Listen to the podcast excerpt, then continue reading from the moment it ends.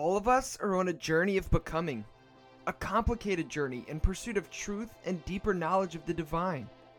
Many of you know that faith is a complicated thing and that it can be a painful and difficult journey, and far too often we are not given a space where we can safely address the complications and issues that arise naturally. My name is Joshua Patterson, and I too am on a journey of becoming. I am dedicated to inviting you into my journey and creating a space where questions and critical thinking are welcome. I want to take an honest look at the issues and questions plaguing the Christian church today. I want to genuinely seek out what it means to live like Jesus in our ever changing world, in our unfolding and expanding universe, and in our pluralistic society.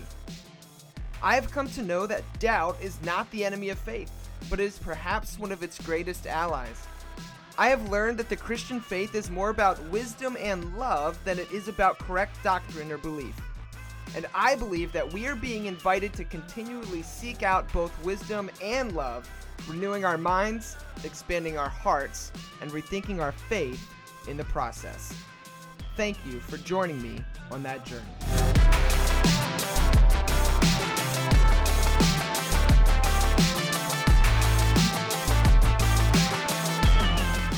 All right, welcome to another episode of the Rethinking Faith podcast. As always, I am your host, Josh Patterson, and with me today is my friend Ariel, aka Trans Regret Snoopy. And maybe you're asking yourself, wait a minute, Josh, do you mean the, the Trans Regret Snoopy, as in the Trans Regret Snoopy who also presents the Bible? And the answer is yes they are here and we're gonna hang out.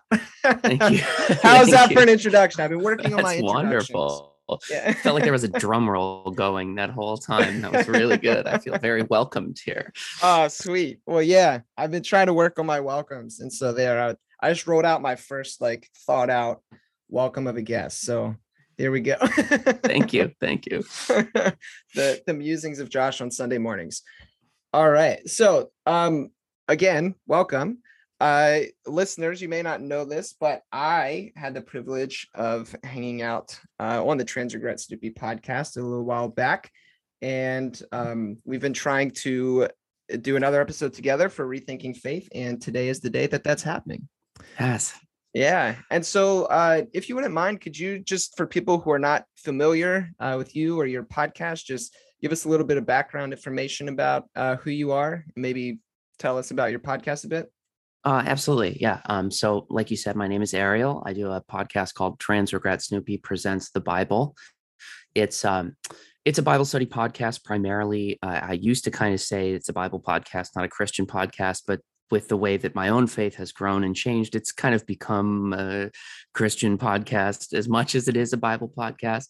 I'm um, I uh, I try to approach uh, the Bible with reverence, and and I, I, really delight in being able to to read it and analyze it. But we also challenge Scripture, and and we um, we come up against it, and we think about what its context is in our world today, and and how it affects us as people of varying backgrounds and and varying even faith traditions looking at scripture as not just a way that we can um, embolden ourselves in our faith, but uh, a way that we can live better today and uh, and and treat each other better and just be better people. Um, I've had the privilege of having all kinds of amazing people on the show, from podcasters like yourself and um, personal friends to uh, musicians and um, and writers, and it's just been a real joy. I I just absolutely love doing it.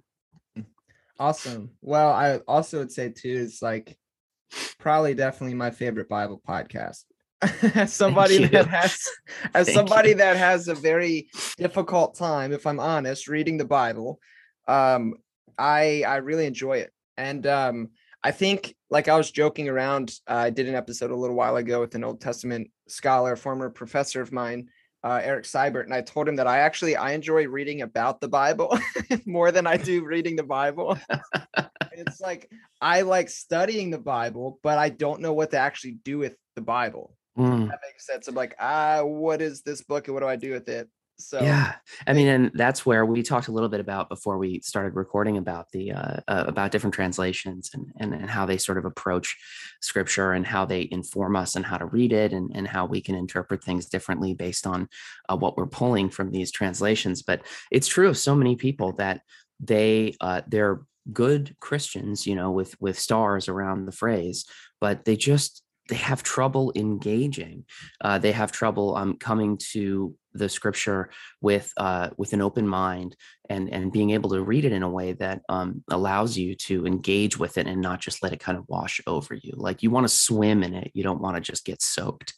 Mm, yeah, yeah, for sure. I, I like that. And uh, it, it, reminds me too. I was recently talking to uh, a friend of mine, uh, Gabe Gordon, and we were talking about um, reading the Bible and such, and he was pointing out, I was like, yeah, well, like you know, it's like a relatively like newer idea within church history that like we should like sit down and read our Bibles by ourselves. Yeah. Mm-hmm. And like that's fine. Like people do that. I, you know, I'm not against that, but he was talking about like how, you know, for the overwhelming majority of church history, it's been like this communal practice. Yeah. And so I think like doing a podcast like yours, where you're actually like engaging with scripture in a communal way, um, is really cool. And so like hopefully uh, we can try to do that today because basically I just want to steal the idea of what your podcast is and just do that, but on this podcast with it, you as the it. guest. I can't wait. No, no, honestly, I think we picked we picked a really, really great bit of scripture to talk about today too. I think. Yeah, I think so. So the the passage that we're gonna we're gonna use, um, listeners, if you want to like grab a Bible and look it up or whatever, is going to be Colossians chapter one, verses 15 through 20.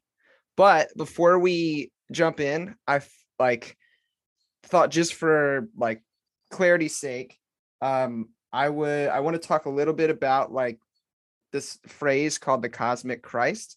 Um, because I'm definitely going to bring like a very like mystical, spiritual, almost like maybe a little bit woo-woo kind of lens to the conversation. And I'm going to throw this phrase around cosmic Christ a lot. So I thought maybe if I'd kind of try to define it or at least give an example, like a pointer to what I'm pointing to, that could be helpful. What do you mm. think? I think so. Yeah. I, the, the way you described when we first started talking about it, I mean, it just sounds cool, right? Cosmic Christ, like right on. That's like super righteous. Like imagining Jesus like on a surfboard, like riding through the waves of the eternity of of space. And and it's, I mean, it's a cool concept, but it's hard sometimes to like, okay, so what do you actually mean? What what do you mean when you say cosmic Christ? What what comes into your mind? Yeah, for sure. So I will, I'm going to steal a definition that I thought was helpful. And then I'm going to lay out, like, just throw a few Bible verses, um, since we're talking about Bible stuff, um, to know that, you know, this isn't just, you know, getting pulled out of thin air, so to speak. Uh, but there's a really helpful book that I enjoyed. Maybe it's not for everybody. Uh, the foreword is by Richard Rohr. The afterword is by uh, Ken Wilber. So for listeners who know those who those people are, you know exactly what kind of book this is. Uh, but the book is called Is Your God Big Enough, Close Enough, You Enough? Jesus and the Three Faces of God. And it's by a gentleman named Paul R. Smith. And uh, actually, Paul, reading this book is what like made me choose this passage. like Paul's influence will be felt in our conversation today. So, Paul, if you ever listen to this, thank you. Uh, but here's what Paul has to say in his book. He said, The historical Jesus was a conscious, divine, physical human being. The risen Jesus was and is Jesus himself with us now in his energetic spiritual body and personality. The cosmic Christ looks like a cosmic scale Jesus, infinite consciousness, infinite divinity, and the whole physical universe rolled up into one seamless package of infinite being and finite becoming, all of reality without separation. Wow. Boom. That's there you good. go. Love it. Cosmic Love Christ. It. so that's that's from Paul. So thank you, Paul. And uh, here's I'll throw some some Bible verses at you, give a little bit of commentary, and then see what you think. Does that sound good? Yeah. Sure. Cool. So one that is probably very familiar uh, to most people would be John 8 12, which says, I am the light of the world. And so John, the Gospel of John is my favorite because it has like a very uh, high uh, Christology. And so here I see John as uh, basically Jesus in this chapter or in this verse from John is speaking as the cosmic Christ, as what uh, we'd refer to as the cosmic Christ. And the Greek word translated as world in this verse is uh, the word uh, cosmos, or what we're, you know, we say cosmos, uh, which is a reference to the entire universe, literally everything. So mm-hmm. a better way to translate this verse would be, I am the light of the cosmos.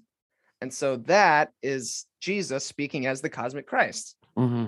What do you think? uh, so it, the first thing, third, first thing that comes to my mind, really, when you when you say something like "I'm the light of the world," it's like it immediately reflects back to me in uh, the in the Sermon on the Mount, where we're told, uh, or Jesus tells the people listening to him, uh, that the, the the followers of Jesus are the light of the world. So we have this connection here, not just as uh, you know, Jesus, cosmic Christ, uh, as the light in the entire universe, but that like uh, that mission, that task, that assignment, in a way, is is uh, carried on through into us as human beings, and our light is, or or our task is to be the light in this world, in the in, in the world that we inhabit. But Jesus then is much uh, much older, much larger, much um, much more uh, eminent. And so you know his light is one that that spreads throughout the universe. Oh man. You've been reading my notes I definitely I definitely that's so good. That'll tie in nicely later because I I uh in like the passage we're gonna talk about, um I wanted to make that point that like we are the the light of the the world or light of the universe. Mm-hmm. So even even more perfect. We're already on the same page. Yeah, I love it. It's gonna be fun. All right, the the next one is uh another fun one that's um super familiar, and it's uh John 1:14. The word became flesh and lived among us. And so here, what I see John doing is equating Jesus as the eternal uh, logos, which is what the in there in that the sentence, the word became flesh. Word is the Greek word uh, logos, which is like the divine logic, like the pattern of the universe, is John is equating Jesus to that. and so we see like these crazy claims that like there is not a division between like natural and supernatural, like human and divine, but rather they're like two aspects of the same reality because mm-hmm. this cosmic Christ, this the divine logos became flesh, which is the Greek word sarx, uh, which just doesn't just mean like people flesh. It just basically means like all of stuff. Mm-hmm. so flesh can you know, be yeah, can yeah. be uh, misleading. Um, and so like for me, this is actually one of the passages that I like to to use because I for me the incarnation is like where the magic in Christianity happens. Um, like I like to speak about the incarnation as like salvific, um, in a sense but yeah, so like that's another cosmic Christ bit. Hmm. Uh, this cosmic thing taking on flesh, breaking the distinction between natural and supernatural, human and divine. The um the idea of Jesus as the word or the wisdom has always fascinated me. Um, that the divine logic that it comes through Christ because uh, of a couple of reasons. I've I've always tried to wrestle in my mind with this notion that God can learn because uh, for so much of my life and, and i think most people that grew up in in the church or or had sort of a more traditional christian education is that god is unchanging that god is eternal that uh, that that god is all knowing all seeing all powerful and that um, everything has already been mapped out and everything's already been planned out now that's that's a notion that has lost its charm for me i think as i get older and i try to mature not just as a person but in faith I, I really have a hard time seeing the, you know, reading scripture and seeing a God that doesn't learn, that isn't changing. And and so like where Jesus comes into scripture, where Jesus comes into our um into the into the text that we have is when it really feels like the word of god is transformed uh, that the message of god that uh, you know his not just his uh, the way he communicates with people but um, what he wants to communicate changes when jesus comes around. And so you're like god is learning through uh, through the introduction of jesus in the world. And that to me is a fascinating thing because it's like it's god's um, intellectual arm into the world uh, is sending Jesus down. But there's another reason why this notion really interests me, and it's because of uh, the character of Lady Wisdom in the Proverbs, and and because uh, char- this uh, wisdom is characterized in the Old Testament in a feminine way, and it's super super fascinating to me that then John reintroduces this notion of God's wisdom, the wisdom that's there with God from the beginning, as a man, as a human man, and uh, and gosh, is that ever challenging? I mean, it really, really brings up so many questions. Oh yeah, so many. And I love it because now this conversation just went like from cosmic Christ to like open and relational slash process theology, which is fantastic. and uh yeah, and the and the wisdom stuff, like one of my favorite books um, that I've read in recent memory was The Wisdom Jesus by Cynthia Bourgeault. It is fantastic. Highly recommend it. Um, but also this morning even i was reading i'm reading like this uh, new historic jesus studies book that came out and they were talking about uh like wisdom being manifested as like sophia uh like the you know sophia wisdom of god or whatever and then ascribing that to jesus um which is you know again another really interesting thing wow, yeah. uh, going on here um yeah so that's that's cool uh man this is already so much fun. I I never have fun talking, you know, doing Bible study. This is great. All right, let's should be fun. It should always be fun. And that's that's the thing that like more than anything, not to plug my show again mid mid conversation, but it to me it's like we can have fun when we talk about scripture. We can be challenged when we talk about scripture. And we can come up with new ideas when we talk about scripture. We don't need to just learn uh, the same thing that we've been taught forever and ever.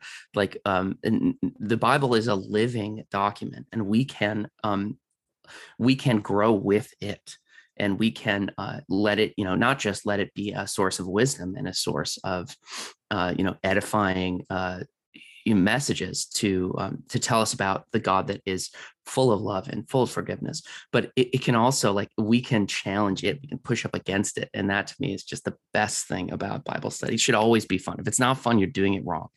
You heard it here first. If it's not fun, you're doing it wrong. uh, most excellent. Well, here I have. Uh, I have two more Bible verses, and then I'm going to get extra spicy and go outside of the canonical text and enter a naughty gospel known as the Gospel of Thomas. Um. But so here we have uh, one of my favorite verses, which is Hebrews 1 3, uh, which says, Christ is the radiance of God's glory and the exact representation of God's very being, upholding the universe by a powerful word. And so for me, this, I love this verse because um, I read the Bible through the lens of Jesus. Uh, like that's uh, one of the lenses that I take. And uh, when people will ask questions about like the violence, the divine violence of God, things like this, um, that I find very disturbing, I can say, well, wait a minute, look, this says that that the Christ, Jesus, is the ultimate revelation of who God is, the exact, you know, representation. Um, and so if God behaves in ways that doesn't look like Jesus, then uh, they're they're mischaracterizing God. Uh, and they're and maybe they're wrong, uh, or they don't have the full revelation. And so I love that. And so this is just again saying Christ is that the exact representation of God, which to me sounds like really good news. And mm. uh, that very that very being uh, who is the exact representation of Christ or of God rather upholds the entire universe. And again, takes Jesus and makes cosmic. this is the thing that I think is um, the most amazing uh, as far as a messaging, uh, spreading the gospel, evangelizing uh, through Jesus is that you can see how good God truly is. It's like every part of the Bible that challenges me that I that I um that I run into a bit of scripture, I run in like a biblical violence in the Old Testament, and I go, that just doesn't sound like God. You see Jesus in the world, you see how Jesus behaves in the world and how he talks, and you might turn around and go, okay, well, maybe that actually wasn't God. And maybe that wasn't something that God actually did. Maybe that was humans trying to characterize their own fallen nature, their own violence as an act of God because they needed a justification for it. And and uh, you know, biblical inerrant uh, believers are gonna are gonna hate me for that. But I, th- I mean, honestly, that's to me it's so easy to see a God of love when you really just look through Jesus and into Jesus. Yeah, mo- uh, definitely hundred percent. And like I remember that that idea, and then like starting to read the lens through to read the Bible rather through the lens of Jesus, um, was the thing that like intellectually allowed me to believe in a God who is love. Mm, Um, because prior, like I wasn't grown, I didn't grow up being taught those kind of things. And um, you know, people always talked about like, oh, have a personal relationship with God. And I was like, well, that God sounds, like an scary. asshole and it's very scary. I don't why I don't I can't do that. And so like in spirit like with my spiritual director, like she was really trying to push me into like this more experiential knowledge of God, and I was afraid to do it. Um, so like I've I've talked about before on on my podcast, like the the necessity of like moving from head to heart is something that I think a lot of us struggle with. And um, for me, things like that idea, open and relational theology, were the intellectual aspects that allowed me to believe in a God of love that then opened me up to be willing to then seek that experiential knowledge. And that was huge for me. mm. Yeah, I think um I mean it's so um it's such a wonderful uh thing to you know to be able to if you can and this is the hardest thing I think for a lot of people when you're when you're a biblical scholar you get so enmeshed you get so mired in the the translational issues and and and uses of different uh conjunctions and verbs and adverbs and different things that like uh that that in the bible that we have today it's so easy to just go straight to your head that you have to um, only engage with scripture on an intellectual level and that's folly. To me it, it doesn't really help you know god better to only experience scripture on an intellectual level. You have to let it affect you in an emotional way. You really have to let it soak in to your whole being and uh, and let it uh, let it piss you off and let it you know make you feel loved and let it make you feel forgiven and um sorry and now i'm getting cosmic with this so i Ah. should stop rambling Nah, I dig it. I did. I put like a little Facebook post and then shared it on some Instagram stories uh, that we were having this conversation. And I wrote, "It's about to get cosmic" in all caps. and you know, I said, "If you know, you know." So that's good. Cosmic is the way to go. Mhm. Um, all right, cool. One one more Bible verse, and then I'm gonna bring in the Gospel of Thomas, and then we'll jump into the the actual passage. But I'm just really trying hard to paint this cosmic Christ picture um, for both of us, but also for for listeners at the same time. So here it is, uh, and this is Ephesians 4:10, and it says, "And the same one who descends is the one who ascended higher than all the heavens in order to fill the entire universe."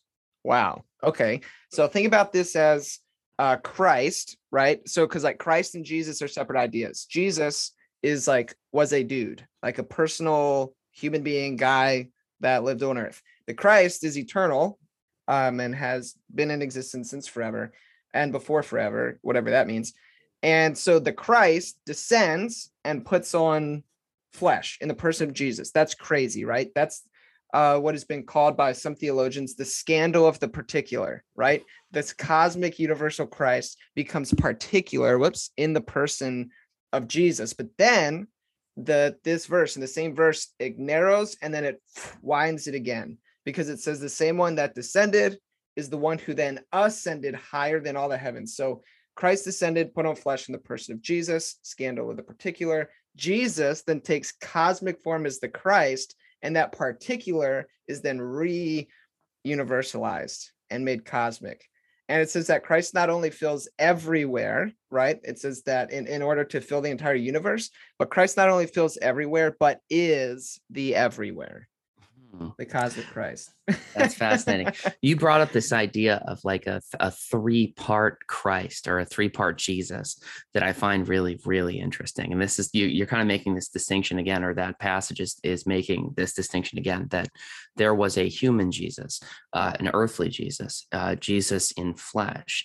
Uh, there was a um, resurrected Jesus, a Jesus that is, um, you know, elevated and and brought, you know, into uh, the heavenly realm with God. But then there's this Jesus, there's this cosmic Jesus that that um, you know beyond all, beyond the the flesh and the resurrected is and was and forever will be. And uh, you know, whoa.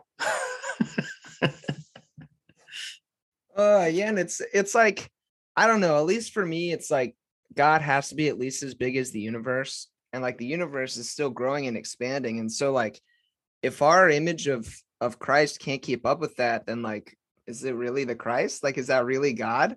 And so it it like excites me um to see that and i know like people give you you know you get pushback for saying these kind of things um but i've never understood the pushback because it's like wait a minute like this is saying that god is so much bigger so much more powerful if you want to use that word so much more loving so much greater than like we originally thought like that's really good news that's awesome mm-hmm. um, but it does break some theological systems which maybe people hold to those systems over this like larger more beautiful vision of god is it idolatry i don't know maybe i'm wrong it's a thing maybe they should be yeah maybe they should be broken maybe the right. problem is the theology maybe the problem isn't that that um you know you're presenting a new idea of god it's that god is his his arms are as as wide as anything can be and they're continually expanding and he's holding the universe. He's there with the universe and he's inside of the universe. Like it, let it let god be bigger.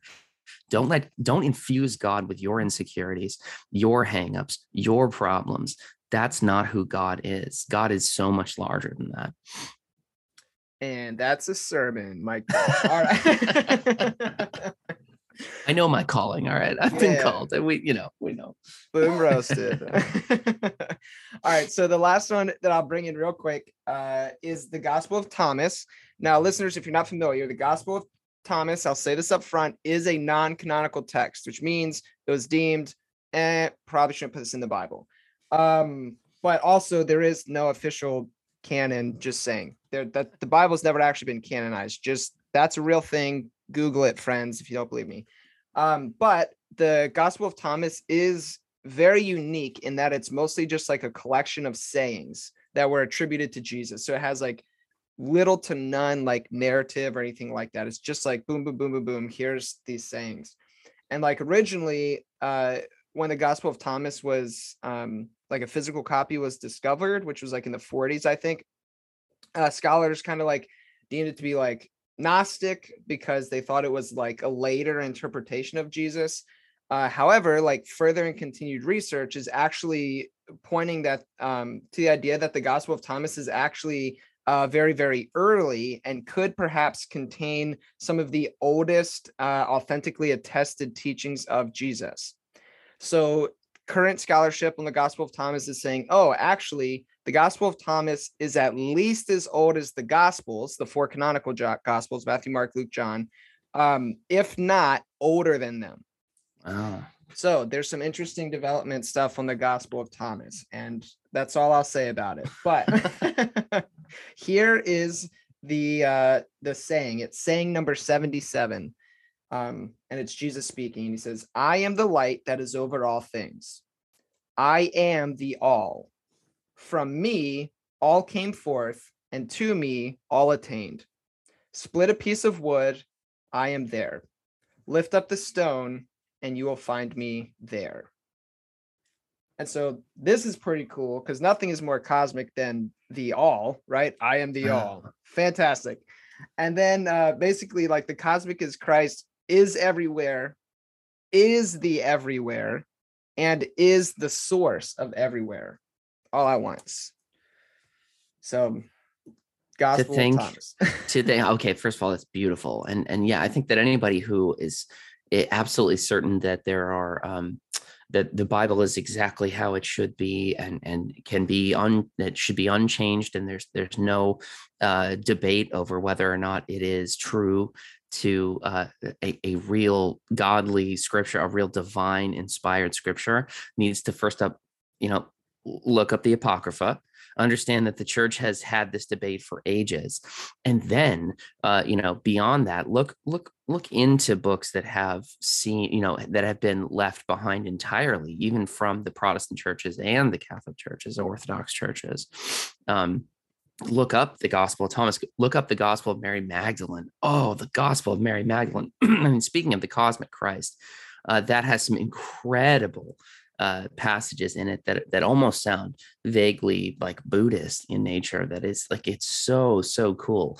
and and you you see uh, the more of these accounts of the times of especially in the New Testament. There's all the the, the apocrypha is largely like um lop, uh, like lumped in with old, like the Old Testament times, right? The Apocrypha is mostly things from the ancient Jewish literature, but there's a lot of New Testament books that kind of just got tossed. And some some of them you'll read them and be like, okay, well, that's a little funny. I mean, that's like kind of weird. I don't know why anyone felt the need to write this this is also how people like entertained themselves back then. They published these little pamphlets and and and spread all kinds of like weird letters and things. That went through the the renaissance and you know into the enlightenment and things like that. But i mean i think it's it's that characterization of jesus being inside of a split log inside of a, a broken rock jesus in every atom uh, that christ is not just um, not just the person that walked the earth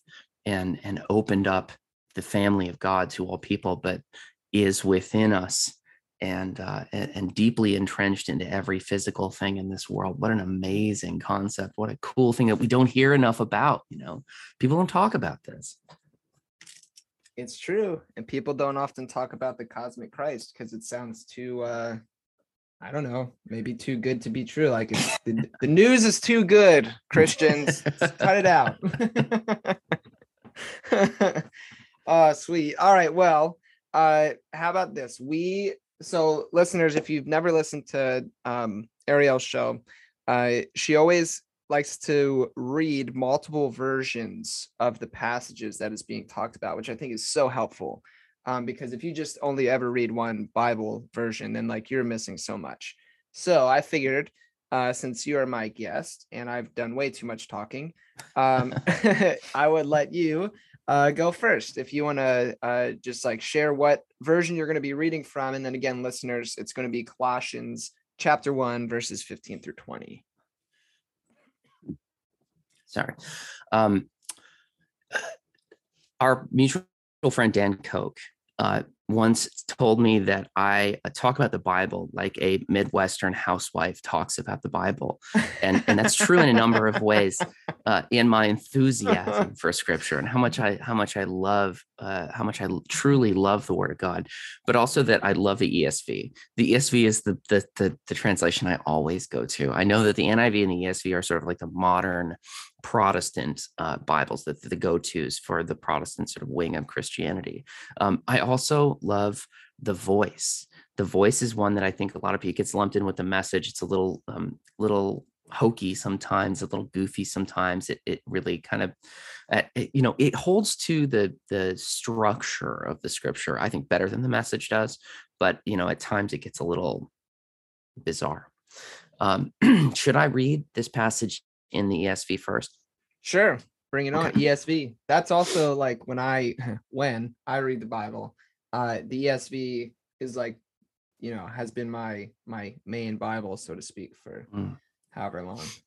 Well, it does a really good job of balancing the poetic with the academic. I think it doesn't it doesn't go too far into. Sometimes the NRSV feels sterile to me. I know a lot of people. I think mostly um, uh, folks that consider themselves biblical scholars largely use the NRSV or some you know something close to it. And and I get a little hung up sometimes on it. It just feels like you're not. It, it doesn't push far enough into our human emotions to be engaging. But the uh, ESV, I think, walks that uh, walks that line pretty well. So uh, the the header in the ESV for this section is called "The Preeminence of Christ." Love it. he is the image of the invisible God, the firstborn of all creation. For by him all things were created in heaven and on earth, visible and invisible whether thrones or dominions or rulers or authorities, all things were created through him and for him. And he is before all things, and in him all things hold together. And he is the head of the body, the church.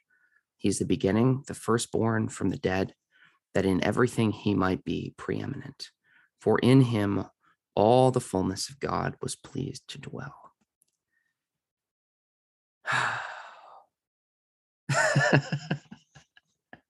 just you ever you ever read a passage like that and you just go you have to just let it sink into you a little bit. You have to just let it go um, you know go around in your mind rattle around in your brain for a second. My first thought was the footnote on um, the word by in the esv i'm sure you caught this in your notes already but there's a footnote here at for the beginning of verse 16 that says for by him all things were created um, the esv makes sure to mention that some manuscripts uh, say uh, by is actually supposed to be in. And in the Greek, that the original is supposed to be the word in. And the choice of using by seems very directed. It feel it, you know, it feels like they're trying to make a point by saying by that Jesus was the one actively creating, not that creation was um, done through him or in him. That is a very different phrase that in him all things were created versus by him. What do you think about that? Uh yeah, I have a, a so I like I have a section like I went through and like kind of pulled out like key sentences uh in the passage um to like kind of walk us through, but I do I have a point about that for sure cuz I would much rather say for in Christ all things in heaven and earth were created cuz it is vastly different. Mm. And it's interesting because you just pointed out something that's like wait a minute, the people who translated our Bibles for us could have theological biases. That's a weird idea. and so I, yeah, I just think it's it's always important to point that out. I say that tongue in cheek and like I know listeners know this, but for those who don't, it's so important to remember that every translation is also interpretation. Eh, but that that's true of like all things. You can't read a newspaper without interpreting it. That's just the nature of what it means to be a person. We bring who we are to the table and we can we can become aware of this fact and like aware of our biases, aware of these lenses that we have. However, it's impossible. So listeners, translation is interpretation, all of them, and they have different theological uh, points that they try to make. Like the KJV has some very important theological you know points it's trying to make. The ESV uh, is like the favorite book of like Calvinistic Reformed Christians for a reason because those translators are really big on Calvinism and determinism, and they you know choose certain words on purpose. It's like I think that's a that's an important point. But yeah, I'm excited when we talk about that sentence for in Christ all things in heaven and earth were created. Um, I have some fun notes. I or at least I think they're fun. I, what um so of the translations that you called for this um for this podcast what was your favorite as far as the different ones because you told me you had four i think four that you were going to bring up here yeah so i i narrowed it to three and i actually i was trying to ask myself that question which one was my favorite and i'm not sure because i like different things about each one of them so I brought, I have the uh, the Kingdom New Testament, which is N.T. Wright's translation, which N.T. Wright is like my favorite Bible scholar. Uh, and then I have the New Testament by David Bentley Hart, uh, which I chose that one because I like it and uh, Hart is brilliant, but also N.T. Wright and Hart like both go back and forth like telling each other why each other's translations suck and and so i was like why not bring both like let's just have the let's bring the paradox to the table and then i brought the the first nations version um, which has been my most favorite version of the bible to read uh, again when i read the bible um, just because it, it resonates with me on a very deep uh, like spiritual level but i'm not sure i'm not sure um if any of them say by or in. I don't remember. So it'd be interesting to see. Yeah, when I the read the thing that the thing that surprised me was that um you know like i said i like the voice um the message is is much more popular as far as contemporary um english translations go the message is usually lumped in with sort of this pseudo conservative kind of um uh new protestantism evangelicalism that is um you know it's very approachable and it's very down to earth but it also you know it, it it, there's a lot of reverb in the music and they use fog machines and stuff like that right? What i found really interesting was that the voice says in or by but the message actually says in. I'm going to read the voice really quick and then i want to pop over to the message uh, the voice says he is the exact image of the invisible god the firstborn of creation the eternal it was by him that everything was created the heavens, the earth, all things within and upon them, all things seen and unseen, thrones and dominions, spiritual powers and authorities. So that one's pretty close actually to the ESV.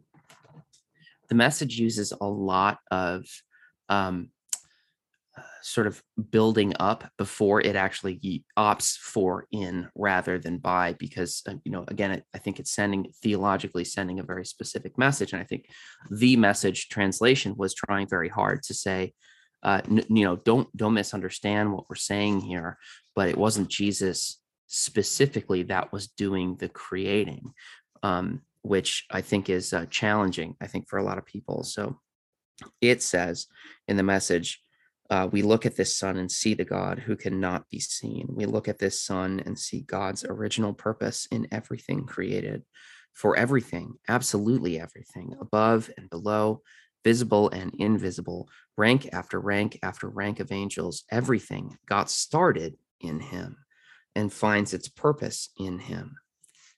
In him, not by him. I dig it. And I, I so I just looked and maybe this was like a subconscious choice. All three of my trans, well, two of them, NT Wright and the uh, First Nations version use in. Interesting. And David Bentley Hart doesn't use um, in or by. He uses the word through, which mm, I think, and this is me being, you know, completely biased, but that lends itself more, in my opinion, to in than by. To go yeah. through, you know, through Jesus, in Jesus.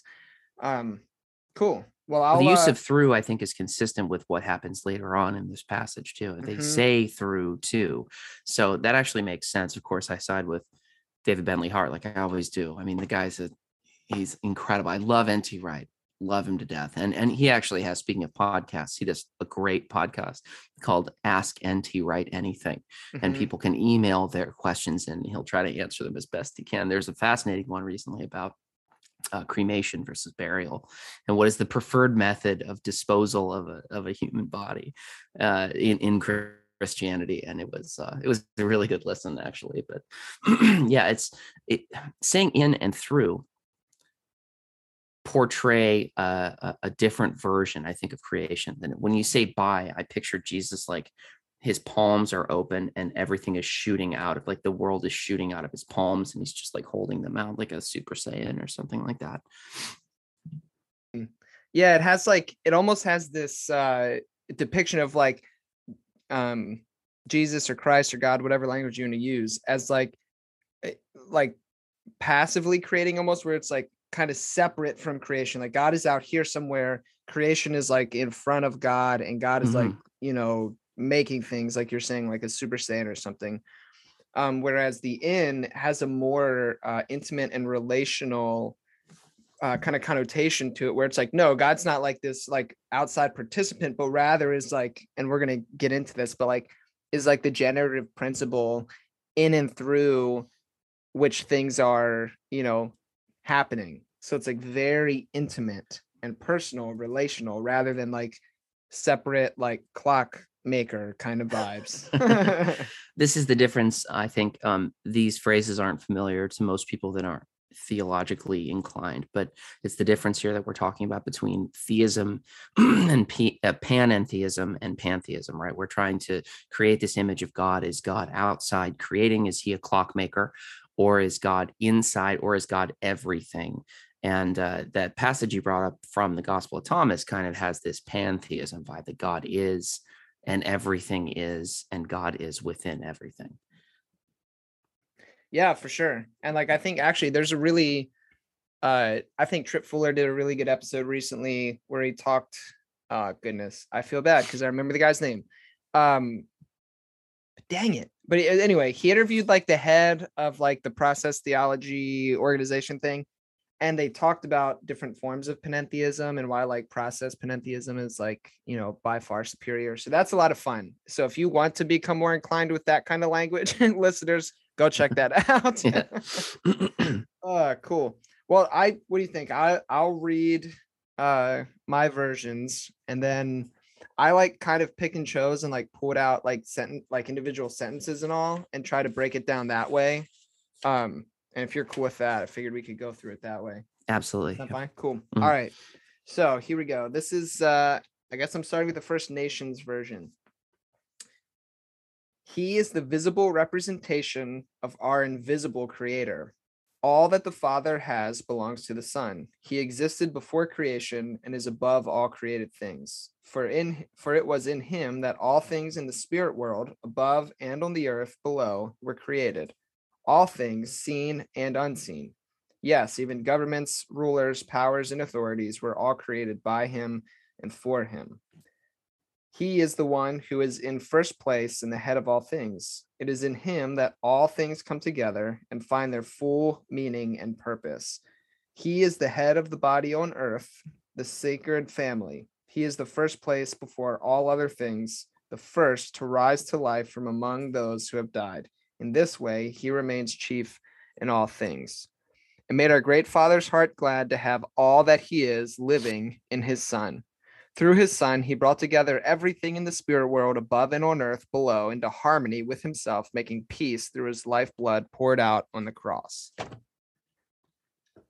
So, gosh, I love that. yeah, the the First Nations one is is fun. I think it's just like different enough that it brings to life these passages that I've heard a million times. Uh, and like puts new emphasis and different emphasis from like a culture that is not my own mm-hmm. into the text and it like you know breathe like breathes new life into the text for me so to speak absolutely yeah part of me wishes that we had uh like we had a requirement to retranslate the bible every year that we that we'd get a new translation, uh, someone else's perspective, or, or or some kind of new spin on scripture all the time so that we could be constantly engaged in that in that same way. And the the first nations does this really cool thing where it it changes the the different animals that they talk about in the bible you know in different parables they it kind of tells them in a different way and it um, it really recontextualizes and, and makes you think a little more visually about what's happening in the scripture. I think that's so cool. Yeah, it's it's beautiful, and also to it it like to your point about the hearing from different perspectives and such. I think that's like I so like if you picture like the body of Christ is like a mosaic, right? And uh, a mosaic, when you stand back, you can see the whole picture, and it's beautiful. But when you zoom in, you see each of the unique pieces that makes up that mosaic. And if you were to pluck one of those pieces out and then step back and look at the image, it would be messed up, right? So like having these different perspectives, whether it be uh, you know, the First Nations version, or it comes from like a, a like some black theology or queer theology or liberation theology, feminist theology, whatever this voice is um, within the body of Christ that is speaking, like if we don't have that aspect of the image in the mosaic of the body of Christ, then we're missing the whole picture. And so it's like so important. And most of us just spend our time playing with one of the little tile pieces in the mosaic and saying, This is the whole mosaic. When really it's like, no, step back and look. The mosaic is much bigger, much more beautiful than you ever thought it was. Uh, yeah. It's so easy to think of God or Christ personified as a monolith. Like, yeah, we think of of Jesus. Well, he was this one guy, and he said this. You know, he said this series of things, and this is what he did, and then he was resurrected, and and that's that. But um, if you view Scripture in that living way, in the way that um, allows it to be um, alive with us as we study it, then yes, it becomes this unbelievable, multi-layered, textured uh, notion of God that without every single a tile without every single piece it's incomplete. And uh and eh, gosh i wish more people thought like that you know it's it's so cool. Mm. yeah and like on top of that we see that exact thing happening within the pages of scripture itself right? Like the four gospels are all different and like there's things within the four gospels that literally contradict each other. Like jesus doesn't even die on the same day in all four of the gospels and like in some you get a resurrection in some you get like a i don't know it just kind of ends. So like there's there's these massive distinctions um but again these are people speaking into a specific context out of their own context and they're trying to like do theology with this sacred text that they've had right their torah and now like this jesus thing happened they're trying to figure out what the hell just happened and so they're like using their sacred text theologizing it contextually within their unique context and then like w- giving a witness to uh like this Jesus thing, whatever it is that just happened. And it happens within the pages of scripture. So like why are we afraid to do that? I don't know. If yeah, if the church if the church is the body of Christ in the world, you know, if we are the um the continuing representation and and uh and and mission uh, of God's you know good word on earth then we have to include everyone's voice we have to include all these different uh, people it's not one uh, denomination's opinion of of scripture. Uh, it is all of the little freaks and weirdos and all the different people that uh, you know make up the the people that believe that Christ is Lord, that Jesus is King. Like that is uh, is a tapestry, and and we cannot uh, ignore other cultures' versions of this. We cannot ignore uh, other interpretations of this, um, be they different um, nation, like First Nations type uh, translations or different theological perspectives, like queer theology that you brought up, or like Black theology that you brought up. I mean, it really does. Uh, it, it creates so much of a richer version of the God that that created us and and gives us life. Hmm. Yeah, and I'll, I'll say one more thing that just came to mind when you were speaking, and then uh, listeners, go look up the David Bentley Hart and N.T. Wright versions of those passages because we're gonna run out of time if we don't start talking about it. but so like when you were speaking, I was uh, again like picturing this, the the mosaic as as the image, um, and it reminded me that like there's um there's like a, a temptation within the idea of uh equality that I think we see happen within our, our society, our society today, where people become so inclusive that they become exclusive. Like within the realm of spiral dynamics, uh, like equality is is green in the spiral, and healthy green is somebody who recognizes and acknowledges that everybody has a story. Everybody has the right to share their story. Like all of these things need to be taken into account. But then unhealthy green uh, just turns people into assholes. and then they just become the exact kind of like angry, oppressive kind of, you know, fundamentalist person that they're reacting against. They're just on the other side of uh, the coin now. Instead of like a conservative fundamentalist, they're now a progressive fundamentalist.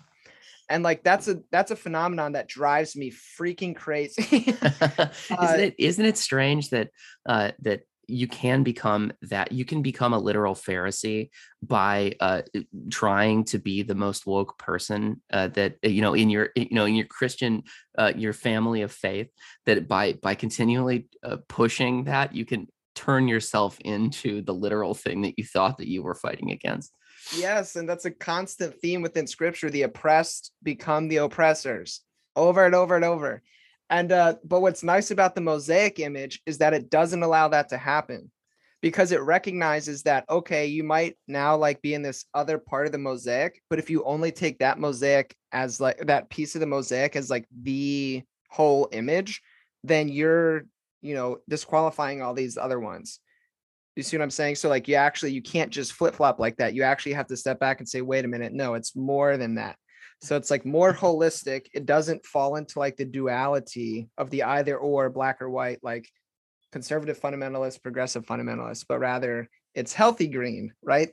Uh, so I don't know. That's just thought when you were speaking, I thought about that and I was like, man, I like this mosaic imagery because I've been messing with it for a little while and I eventually will be included in a writing project that I've been working on since 900 years that will probably never ever be finished. But um, I was like, "Wow, you sparked something. I like that." So thank you, thank well, you. I, it's so it's so hard, I think, for a lot of people who are you know consider themselves to be progressive Christians to um, to look back on um, a, a Christian or a, a not a, not Christian, like a conservative Christian fundamentalist, you know, uh, view of things, uh, theology. Look back on that. That they probably a lot of people came out of uh, with negative connotations. Uh, a lot of people experienced spiritual abuse, or or they um, they were excluded from their church for any number of reasons, if they were gay or trans or whatever. They come out of that that worldview thinking there isn't anything salvageable in that kind of christianity. And i, think it's it's so close-minded. It's absolutely so it's so foolhardy to go uh, nothing that they were doing there made any sense because you know what? You're still a christian. So what about what about what they taught you before made you continue to believe in the gospel that made you continue to want to spread the gospel even though you're going to change the you know the message has changed a little bit uh, you you still uh, are spiritually there. So you have to you have to bring everybody in and and it, it can be hard sometimes because you know i think i find it very strange that i share a faith in jesus with fred phelps right? Uh, my my belief in Jesus as the Son of God, as the the risen Messiah, uh, is shared by people who absolutely want nothing to do with me, that that don't even want me to exist, that think I will be cast into the lake of fire forever. But I still value, in some way or another, their view on Scripture because to me, it's uh, it's important that we continue to consider every possible uh, outlet of of the gospel, every possible way that we can interpret it and read it and feel it. Mm, yeah, the man, the wisdom and beauty that is contained in what you just said is uh, just so profound, and um, I think it, it's so important. It's like it it again to not to bring it back to spiral dynamics, but there are people who take the spiral and use it as a way to say like, oh, look at me, I'm in a higher level of consciousness or something like that um, but those are people who actually fundamentally misunderstand the spiral and they're not as high, so to speak, on the spiral as they think. Um, because what what you're talking about is like this ability to be able to transcend and include things from our past. Um, because the like the way in, in spiral dynamics that it works is like the color, so to speak, that like these more like fundamentalist conservative Christians are in is called stage blue. Um, whereas like the progressive Christians tend to be in stage green. And there's another stage in between that, which is stage orange, uh, which introduces like things like logic and stuff like that. But um, and like science and what and whatever. And so they're like constantly talking past one another. But a healthy person would recognize that all of the stages within the spiral exist within us, all of them. They're not like you're not just green all the way green. Like you green might be your your Rob Bell calls it like your uh your like center of gravity currently, but all of those spaces, including beige, the most primitive version, which is like survival, eat food and take a shit when you have to. Like that's beige. Like that exists within you still. And there's healthy ways to to live that out and unhealthy ways. And so the the health is recognizing exactly what you just said.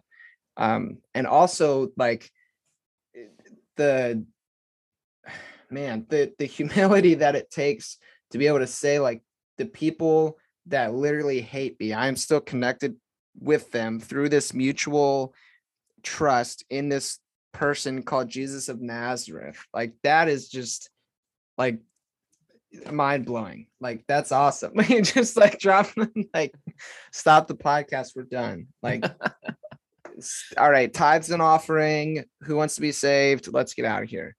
There we go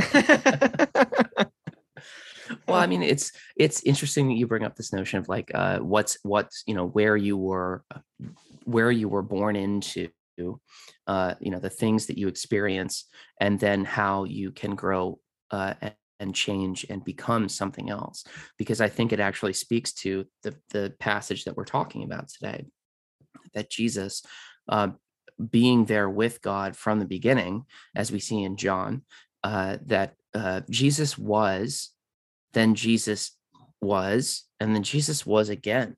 That uh, that Jesus was uh, part of the Old Testament uh, scripture that the things that we see in in the Old Testament that seem so drastically different from uh, what Jesus uh, lived and expressed while he was here on earth in his physical body. And then again, we see in things like Revelation how, how Jesus continued to, I, I, don't know what color Jesus was in the Old Testament and what color Jesus was when he was in, in flesh and what color Jesus was when he had a, a you know, a, a, a sword coming out of his mouth, right? but the uh this notion that like all of this is within us and all of it is within god that we um we are built not as uh, uh the sort of entity that switches on a whim that snap your fingers and you're different uh, that it actually all informs us from the beginning until the end uh, it's all a part of us. It is all um, it, it's a cosmos within our person that that we build our faith upon. I think that's so cool. Mm. nailed it. Oh yes i love that phrase a cosmos within our person uh, that sounds one very cosmic christy of you but also it sounds very buddhist of you i like that cosmos within our own person i'm writing that down uh, you can use it in the book if you want to. There we go. And I will I will quote you. You just have to tell me how you want to be quoted. Area regret Snoopy told me oh, one yeah. time. yeah, love it. Love it. Love it. Love it. All right. So we're already pushing our time limit. So forgive me. Uh, but what I tried to do was break this passage down into like sentences uh, that I th- thought were like important ideas. Um, and then I don't know what you would rather do. Either I can give the sentence and share my thoughts, and then you can share your thoughts, or I can give the sentence, you can go first, and then I can say stuff. What do you prefer? Um, well, first, and you can cut this out if you want, but um, we can go a little over time if you want to. This has been a, awesome conversation, so Sweet. I'm having okay. a really good time. So cool. don't don't worry. I, I don't want to go like too long, but um, definitely don't don't sweat if it like hit 1:30 and we like like all right, we have to go. Cool. Um, I think what I would prefer to do is go line by line. I think that uh, to me is the um, easiest way to say, okay, here's what we take of this, here's what we take of this, and then when you get to the end, then you kind of uh, wrap it all up. You create a tapestry, like we've been talking about. Uh, you take all of those interpretations and you let them fold into each other. Nice. All right, cool. Well, let's uh let's go for it then. I'll um let's see. I will read from David Bentley Hart's version. And so like and I'll basically I'll read the line and like basically like the key phrase that I took away from it. And then um, do you want to jump on it first and then I can share my thoughts or do you want you want to, do the first the first verse? So well, let's see, because the first the first line I wrote down is Christ is the image of the invisible God. But like the first first verse you says like who is the image of the invisible God, firstborn of all creation. But I separated like in my notes, Christ is the image of the invisible God and firstborn of all creation. Two very different uh, things. I think right important to note. I think we can address both of these things kind of in the same conversation, though. Sure, um, let's make it happen. Being the image of the invisible God, you are saying that uh, you know if there is a personification of God on earth, that it would be in Jesus. Which really, more than anything, makes me go, okay, what did he look like? What did this guy look like? I mean, I feel like he was uh, obviously Jesus was very charismatic. Uh, obviously, Jesus had um, had a presence that that engaged people. But like it, it is it's so troubling to me that we have no record no notion of what he actually looked like. And i, I mean, you, can, you can kind of you can guess you can create some kind of reasonable facsimile based on where he was geographically and and and who he came from you know from an ethnicity standpoint, but you, you hair, really don't know. Eyes, yeah, like of course. Yeah, he's yeah, gotcha. yeah, he's super muscular and he can throw a football really far. And yeah, that's the G. Obviously, that's what Jesus looked like. but uh, so we see this. Um, we we are first told that Jesus is the image of the invisible God. That God is invisible, and let it not be you know despite what we see in the old testament where you know there is kind of this visage of god that moses sees um, that that the the god the real god god as a whole is not visible that we cannot see god and we will not see god but we can see an image of him in the world. But then we're told the firstborn of all creation um the firstborn is i think a word that would be really really easily misunderstood. We're not saying that eh, at least the message here is not saying that uh, the message that I'm the message is a small, you know, small m message, not the translation the message. I can see where this would get a little confusing for people, but uh, it's that the firstborn is not necessarily that Jesus was born first or that Jesus was even born in the traditional way that we're thinking about it, but the firstborn as an elevated status, right? That this is an uh, an Old Testament uh, reference to status within a family, uh, status within a um, sort of a power structure, rather than saying that like Jesus was the oldest. Jesus is the oldest person. Like that's a weird. That's a weird thing. What what what do you think about this? No, I, so I like that. I hadn't thought about it as like within the Old Testament context, um, which probably so like my buddy Jace, if he was listening, he would be like, "That's because you never think of anything in biblical context." um, so no, I like that. That's interesting, um, and I think probably so. Like, here's here's an interesting thing that like Jace and I have this conversation. Jace, Old Testament scholar, like studied at like Westminster Theological Seminary, so he's like not you know um some like super progressive out there person um but he's like a solid biblical scholar and we'll have these conversations and I'll try to like share him my like my thoughts about things and he'd be like, well, that's just not what the text is doing. And so like I'm like, okay, but like, are we allowed to move beyond what the text is doing it within its original meaning and say, like, here's like uh, a like here's me theologizing this, or like here's a here's a spiritual, like reading this through a spiritual lens. So I think like you probably you like nailed like here's what the text is doing. I think you get like that makes sense to me. Like the firstborn uh, especially tying in the Old Testament context of like the the like elevating Jesus to like this specific status. It's like the firstborn male and like blah blah. So I think I dig it, but like I'm gonna I'm gonna try to take take it and like throw it into like the weird weird woo woo land. What do you think? Let's see what happens. Absolutely, absolutely. So first, like, but also I'll preface it by saying that like I agree with everything you said. I'm just gonna push it. Um, so if we start with Christ as the image of the invisible God, for me, um, that's telling me like if Jesus is the image of God in human flesh, um, then Christ is like the image of God in all that is.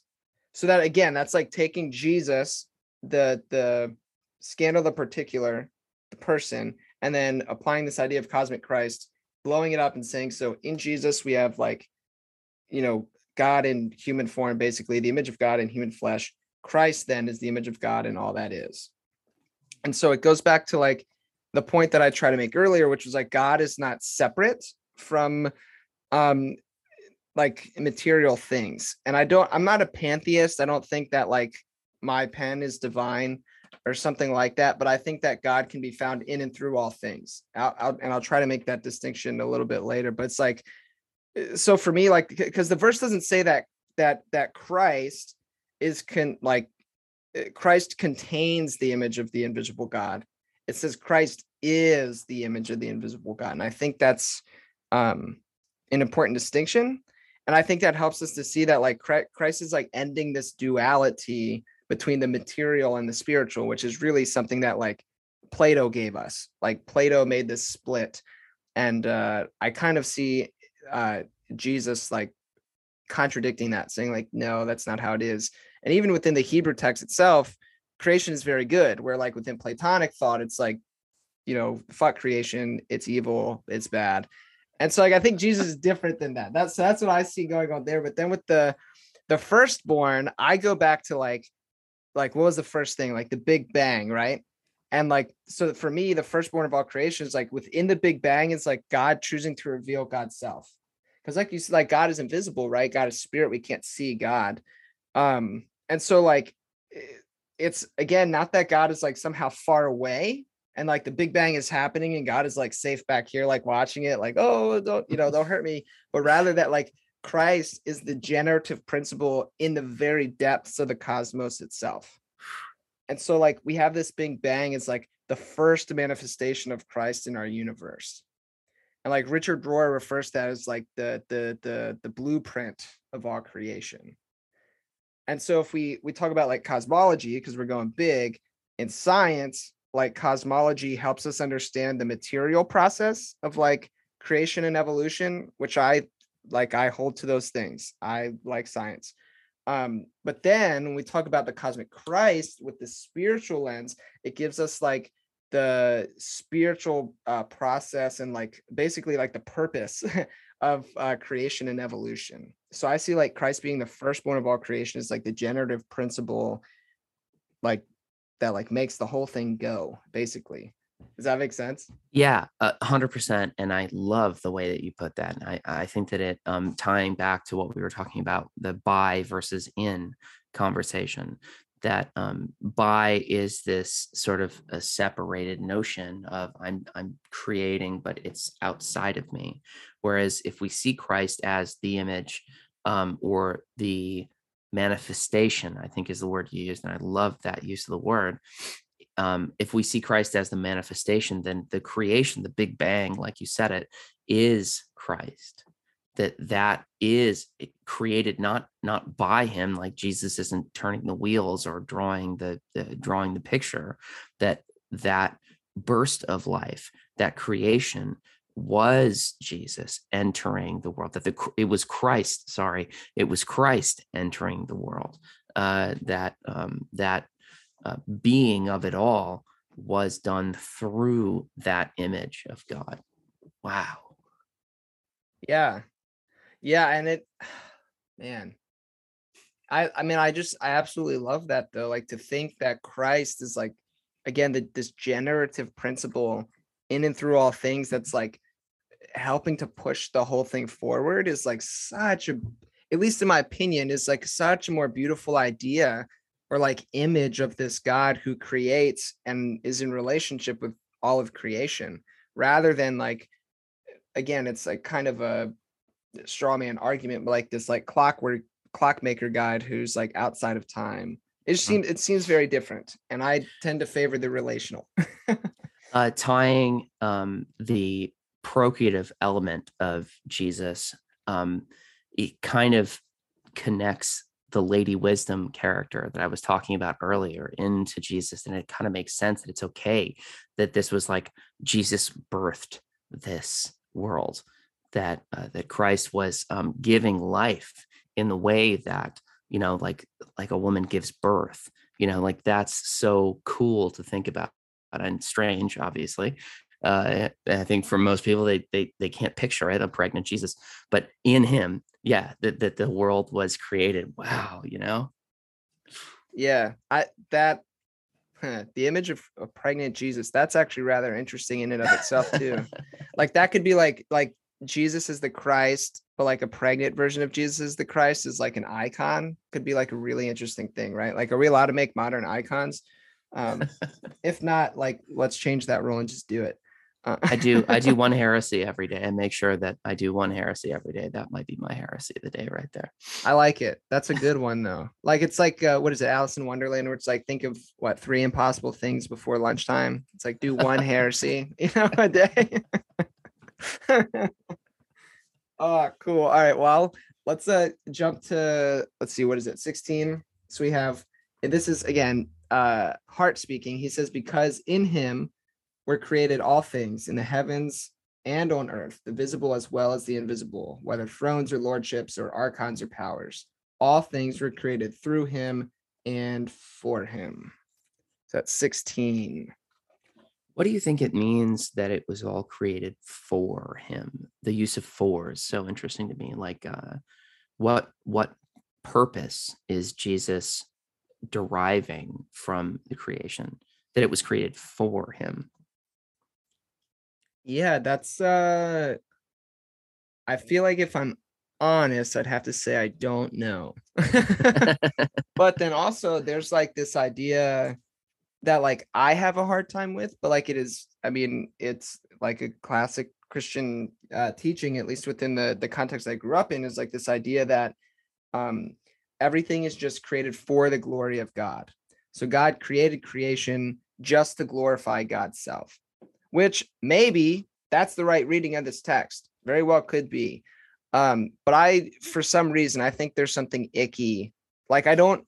The, it sounds the, selfish, doesn't it? It sounds. It does. Little, yeah. And like the God that I see revealed in the person of Jesus is not a guy going around saying like, "Oh, let me like do X, Y, and Z so that you give me glory." Like it's like Jesus is like healing people because healing people is a good thing to do. Yeah. Like and the then telling them not to say anything about it. He's right. telling them not to tell people. Don't tell them that I did this. Oh yeah, dude. So I actually I read in uh in the book I was reading today how in uh, I think it was the Gospel of Mark, um, where like Jesus is constantly doing that, giving that refrain, right? Like heal people, don't tell anybody. Heal people, don't tell anybody.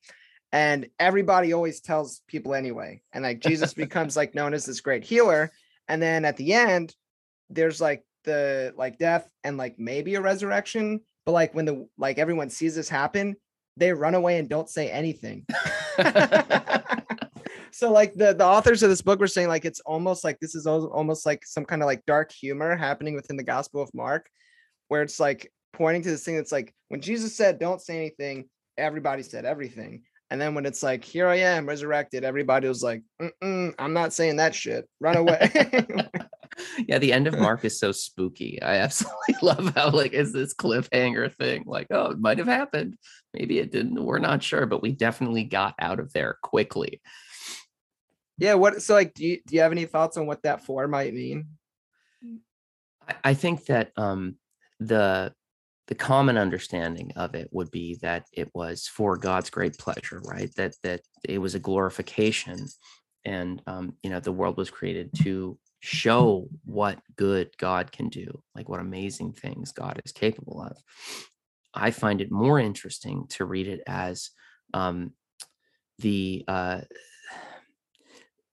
again, going back to this notion of a learning God, a God that can um, take in information and and become uh, more loving and and and more accepting and and really truly understand uh, himself or God's self. Sorry, I always I still struggle with the the gendering of God, but uh, that it's not necessarily that it's done strictly for glorification, but uh, for uh, for information, for education. Like that, God created this so God could understand uh, that you know what what what is possible. It's like God is challenging God by creating. Uh, what a cool notion! What a great, uh, you know, thing to to think of God wanting to learn. That to me is so compelling. That's that's super compelling. Like so, it's like for basically like for relationship, like for God's yeah. own. To use Tripp Fuller's phrase, for God's own divine self investment. In self investment. Uh, oh, I love divine that. Divine self investment. Yeah, that's Tripp Fuller. Uh, you're welcome, Tripp. Uh, yeah, divine self investment. But like, yeah, for like for relationship, for uh, yeah, that's that's interesting. I actually I really like that. Like this idea that if um God is essentially loving, to steal Tom Oord's language, um, and then like in order to love, God must be in relationship. So like creating for like basically to have this relationship, and then like you're saying learning it and growing in that um love that's i that's interesting. I i like that. A I mean, lot better than like hey i did it because i think i'm the shit. Like i think that's I think it's way better. look look what i like god is like Stuart from mad tv like look what i can do. But yeah look what i can do. Yeah that's a classic reference. Well done. Stuart and tv references. Oh man. Uh so like let's see. I because I had let's see. I had some notes on that. The for in Christ, all things in heaven and earth were created, and things visible and invisible. So the like for in Christ, which I think is important, is like the idea that through Christ, uh, through the cosmic Christ, who was and also is the plan and purpose of all creation, right? Like the blueprint.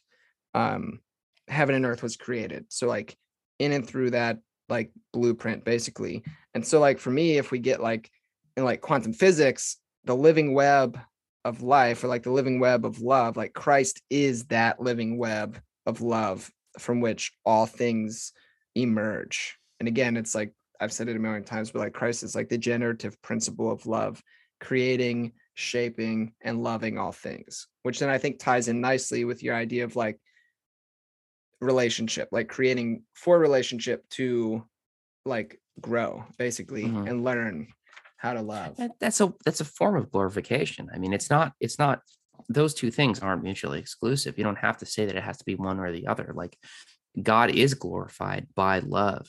That uh, God loving is a is a way of showing how much God can love, and uh, you know that's um, kind of circular logic a little bit. But basically, like uh, God is not just learning and and loving more, but showing how truly good and wise and true God is through that loving and that learning. I, oof, you know. You are well on your way to being an excellent process theologian. so good. Oh man, I think with the with the things visible and invisible, um, if it, again, like we think about as like things that are visible as like material reality, and like things are invisible as like spiritual things um like i think maybe visible invisible like i try to think of it that way um which like also then alludes to christ becoming the symbol for the whole of reality which is like the way that um raymond like Panikkar, i think that's like his his phrase is christ becomes a symbol for the whole of reality which is like the visible and the invisible uh like together right? Um and like actually the dude uh that i quoted from earlier uh paul he and not the biblical paul different different um he talks about actually like three aspects of reality uh material reality so like what we can see uh the divine slash spiritual reality so visible and invisible and then human reality which he talks about like human consciousness and he says that like the three actually compromise like one seamless, non-separable whole, and that like like Christ is like the symbol for that. Um, which is really interesting. And then again, with the things visible and invisible, it goes back to that idea that I said earlier, where like Jesus rejects this Platonic idea that the material world is somehow evil, that it's a world that we have to be raptured from, right? Uh, because Jesus affirms the Hebrew idea that creation, the world is good, that every human being carries the image of God. Um, and then, like you said earlier, that every every human is the light of the world, and that Jesus is almost like this. The if Jesus is the light of the cosmos, then like Jesus is the prototype uh, for all humankind, which is like also a very biblical way of speaking. They paint Jesus as Adam, like that's a common theme. Jesus is the new Adam. Jesus and like Adam is a representative of Israel. So it's like it all makes sense. the uh the the use of um the images of thrones and dominions and rulers and authorities, or I think DBH put it a little bit differently in his translation, but um, this also ties to the lineage of Jesus being tied to David and and the notion of uh, order or kings or royalty on earth as a reflection of those things in the eternal realm, you know, in, in the invisible realm. So Jesus as the ultimate, and we can actually move forward into the next verse here if you're okay with that. Uh, it says, "And He is before all things, and in thing in Him all things hold together." Um, something holding together is done so by something giving it structure and uh, and that sort of puts Christ into this realm of king. It puts him into this realm of power that um, that ties to not just his uh, his uh, manifestation as you know in Adam that you know Jesus being the new Adam, the new first human, but also ties to his lineage his earthly genealogy as tied to David, who was a man after God's own heart. That's the phrase they use over and over and over again, a man after God's own heart. That that it wasn't that necessarily Jesus was the first uh, the first inklings of God on earth. It was that Jesus was the holistic representation of what we might have seen in little bits and pieces before. Yeah, almost like like Jesus is like the ultimate representation of what it means to be truly human. Mm-hmm. Kind of something like that. Yeah. Yeah, I dig that. Um yeah, and I think also too, this is like complete aside, but it was brought to my attention recently, and like I haven't been able to kick it. Um, like if so Jesus is tied to the line of David, which makes sense from like a Jewish perspective, tying him into like you know the Old Testament um and like you know the the Jewish heritage and lineage. But uh, and then like also like Joseph gets kind of tied into the Davidic line, which makes sense if G- if Joseph was Jesus's dad, but he's not, according to the virgin birth. So it's like, uh, wait a minute here. So like either the author of you know whatever uh doesn't seem like people say like paul doesn't really have a concept of the virgin birth because paul does the same thing he tries to connect the, jesus to the line and Mm-hmm. specifically with joseph so i just thought that was interesting that has nothing to do with what we're talking about But- Well, I mean, uh, Paul being a Pharisee too, it makes sense that he would be, you know, constantly. This is how Right. Matthew Matthew does that. I think more consistently than any other gospel does is, Mm. is tying Jesus into the old Jewish tradition. Mhm. and uh, and Mhm. and you know i think that questions about the virgin birth aside i think uh, progressive christians and conservative christians have a lot of questions about this and and, and oh for and sure. that it makes perfect sense because it's a, it's a, like the trinity a mind-blowing concept something that we really can't wrap our puny little human minds around. But uh but yeah it's it's so much it's so puzzling to me. It's so much more interesting to me to think about why it is then that uh yeah david is in the line of joseph. Joseph is not supposedly not jesus's father. So why is it that this is brought into here to, to, to the conversation about jesus? I don't know. I don't know but i think it's i mean uh, maybe it has to do with the intellectual notion of how we raise just because someone is not biologically someone's parent um, they can still impart the kind of wisdom, the tradition, the different things that we um, become as human beings uh, through, uh, you know, parenting them, not through the the the, the biological uh, DNA, uh, but through how one is brought into the world and brought up and and uh, and taught. That's that's wild. no that that's actually really beautiful i've not thought about it through that like adoptive lens which is crazy because like my little sister is adopted. And uh so like that's actually that's really beautiful. That like puts another like fun wrinkle uh into that conversation um because that could be i mean you could read that as like a like a redemptive reading of like adoption. Like well yeah look jesus was like basically adopted by joseph and because of that he's in the line of david boom like that's that's like a redemptive reading uh like almost like a restorative reading Yeah. uh that's beautiful i Mhm. and this is why i like talking to you I'm so glad we're doing this, honestly. uh so i'll uh here i'll throw out christ is before all things and in christ all things hold together here's some of the some of my notes so if like and it's things i've said a bunch already so i'm might skip some of it but basically like christ is like the cosmic force of or, or like the cosmic face rather of god that is connecting and holding all things together. Like that's like a kind of how i see it. And then again the generative principle the blueprint the web of life that permeates all of uh, creation. But then smith in his book that uh, the other paul as he's been previously referred to as um, says that like this web of life that he's referring to as the cosmic christ uh, connects like these four different aspects and i found them really interesting. He says one uh, is it connects us with the divine slash spiritual realm. Cool. Um, it connects to the consciousness of everyone and everything. That's really crazy to think about. Um, and that's like a whole nother thing but the study of consciousness blows my mind. Uh, three it says that it connects all parts of the material realm as shown by quantum physics, which I've been on a huge quantum physics kick recently. So I want to read this quote um, from a quantum physicist, last name uh, Capra. Um, and he says this He says, a careful analysis of the process of observation in atomic physics has shown that the subatomic particles have no meaning as isolated entities, but can only be understood as interconnections between the preparation of an experiment and the subsequent measurement. Quantum theory thus reveals a basic oneness of the universe. It shows that we cannot decompose the world into independently existing smaller units. As we penetrate into matter, nature does not show us any isolated building blocks, but rather appears as a complicated web of relations between various parts of the whole.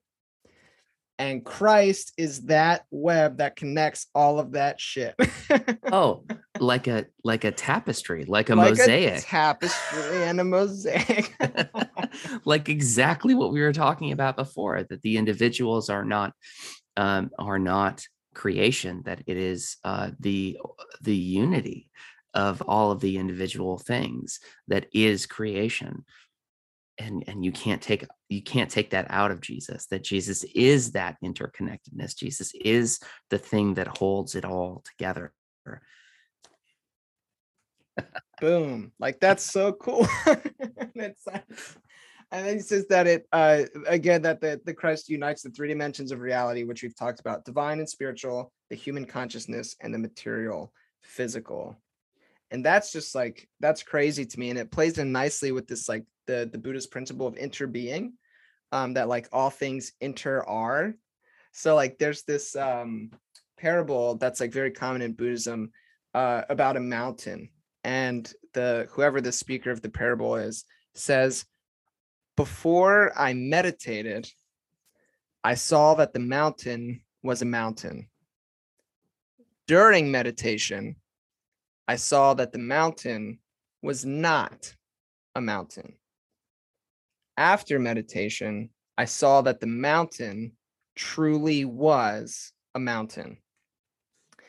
And so that gets at this Buddhist principle of interbeing, which is the idea that uh, Josh is made up of a bunch of non Josh parts and elements. And the same for Ariel. Ariel is made up of a bunch of non-Ariel elements, but all of those things together makes you who you are.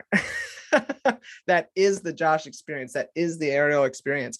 And so that mountain, when we look at it, all right, we see it's a mountain, but when we look deeply, we realize that mountain is made up of a whole bunch of non-mountain parts but those non-mountain parts are exactly what make the mountain a mountain which is why after we meditate we can say wow that truly is a mountain and like the cosmic christ is like that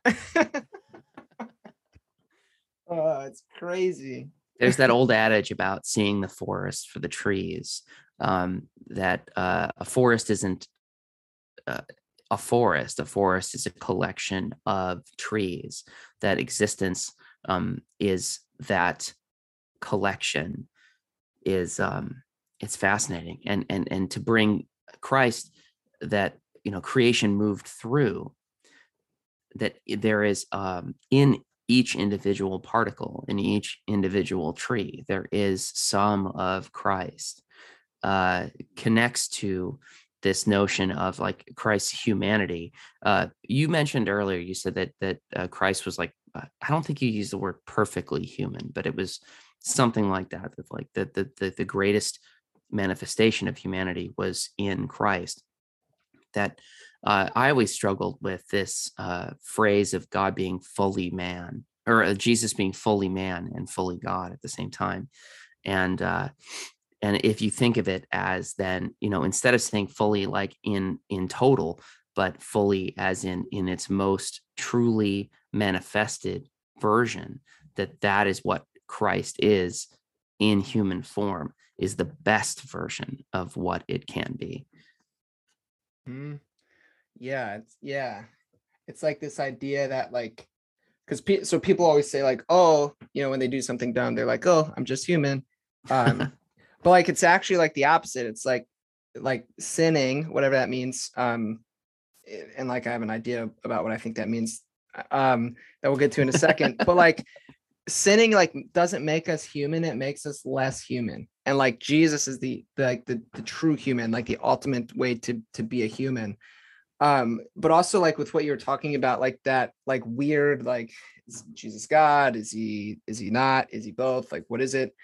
Um like one of the the next lines and i might have skipped a verse so forgive me um but where it talks about for in christ all the fullness of god was pleased to dwell uh did i skip i might have skipped something uh, I don't think we hit 18, but we're kind of talking about it right now anyway. And we talked about okay. it a little bit earlier too. So um, that's we should go to 19 because I think that it it, it presents a very interesting um, if uh, this idea is if Jesus was the best iteration of humanity, but Jesus is also fully God, then Jesus is actually the best iteration of God. And whoa, you know, like where where are we supposed to take that? Where do we go with? Yeah, it gets real like real weird. And then like part of me always struggled with this idea like okay, well if like Jesus is 100% God and then I like have this like cosmic Christ notion, does that mean that like when the Christ became localized in the person of Jesus, like God was only in Jesus and like nowhere else at that time? Like that doesn't make any sense. That's weird. No, like, yeah. Why would Jesus pray to God then when when he right. was on earth? So it's like, what is happening? and so like they found actually, believe it or not, there is a term in, in quantum physics that kind of helps make sense of this. So the idea is like if Jesus contains the fullness of God, it's not that all of God was in Jesus in the sense now that like God is in Jesus and nowhere else, like we said, but rather fullness in the sense of what's called a Holon, which basically is like how holographics and shit work. It's very weird and complex, and it hurts my brain when I try to read about it. But basically, it's this idea that it's simultaneous. A Holon is simultaneously a whole and a part at the same time. And like the best way to try to get at it is metaphor. And there's like the mystic Rumi said, uh, "You're not a drop in the ocean. You are an entire ocean in a drop." So like Jesus is like that. Whoa. and so like Christ is not a Holon, but is the whole and the source of all the holonic parts. Like it's crazy. but like quantum physics was the only thing that I could find that helped me make sense of that idea of like Jesus fully God and fully human. You referred to Jesus earlier as um was it mesh or web? The the the phrase that you used in talking about quantum physics and um, I've always pictured God at times in trying to create a physical manifestation of God in my head apart from Jesus. You know, this is my Trinitarian showing that there is these separate entities. That God to me is um, like a, a giant body of water out of which everything is created, uh, like a swamp almost, and that like totally ties what you just said together too. I mean, it's it's like uh, the um, the uh, the the the way that life is pulled through something. Uh, oh, I'm losing my train of thought. I'm so sorry. well, I'm, I'm, genuinely traveling on new intellectual ground right now. no, it's so fun. I haven't thought this hard in ages, so I love. I love yeah, it's crazy it's so crazy and fun and like but also it's like so beautiful at this at the same time like that phrase you are not a drop in the ocean you're an entire ocean in a drop like dude like go i don't know like if smoking weed is something that someone does like go smoke weed and like walk in the woods and think about that for an hour. I'm not advocating for the use of marijuana especially if it's illegal where you are but like that's like what I think of when I hear that. You are not a drop in the ocean, you're an entire ocean in a drop. Like go meditate on that and think about it. It'll be like, oh, and like whatever that is, that's Christ. Like, yeah. And I'm saying that as a statement of faith. Like yeah uh, the more i get into think thinking like this the more i'm like i never need to use drugs again i don't need to the, the, the more i twist my mind around in knots like this i i feel more perplexed and more engaged more interested uh, in god when I open my mind to this possibility that God might not be this uh, this thing that I thought that God was before. Yeah, yeah, straight up. Um, yeah, I mean, quantum physics, reading quantum stuff, it will like make you feel like you're high because it's just insane.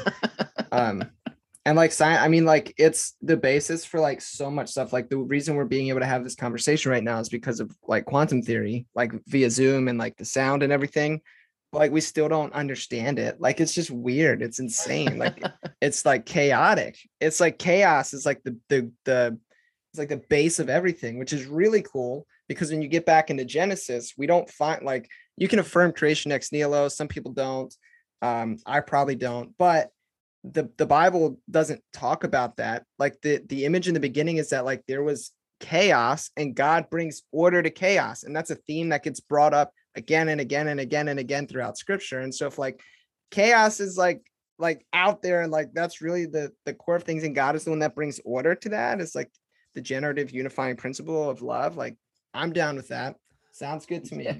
very cool yeah we literally just talked about structure i mean that's um, eh, yeah, depending on your your your view of creation, I think that you can interpret that in different ways. But uh, that you know, God, it, it, it's it's okay to say that uh, yeah, not only it did God create the mess, but God um, put the mess together in a way that um, allows it to be functional and and exists uh, so that it's not constantly disintegrating. I mean, we are constantly disintegrating as human beings, I think, but that's a, a, different different meaning. But it's um yeah, it's absolutely wild. I I love it. Hmm.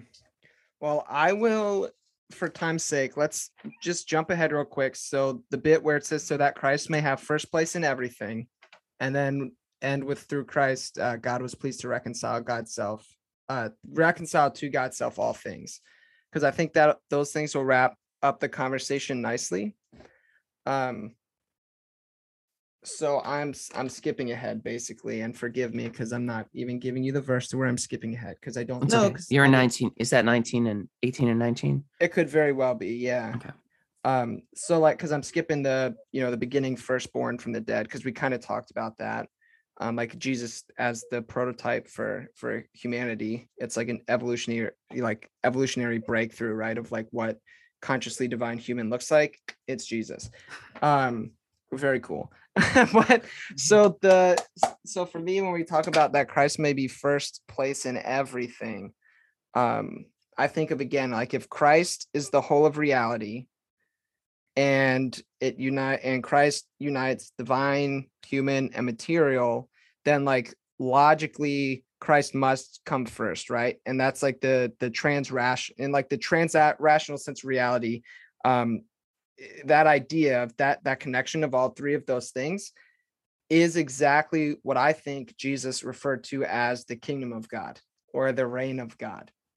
Um, like like Jesus tells us over and over and over again, right? Seek first the kingdom of God, and this like non-dual reality is like the reality of like how things really are the the the whole of reality that christ unites the divine the human and the material that's the reality and seeking first the kingdom of god is seeking that. It's like an awakening to the reality that has been present the entire time. And so then like when we have eyes to see which again like vision is a thing that's constant theme. Jesus is constantly healing blind so people can see. And this phrase having eyes to see like when we have the eyes to see reality through the lens of the kingdom of god like through this unifying like image that christ brings uh, we see that like everything fits that uh, there's no paradox there's there's no duality there's no piece in the mosaic that that doesn't fit. But in order to have that lens you have to put christ first. And that's what i think it needs to put on the mind of christ.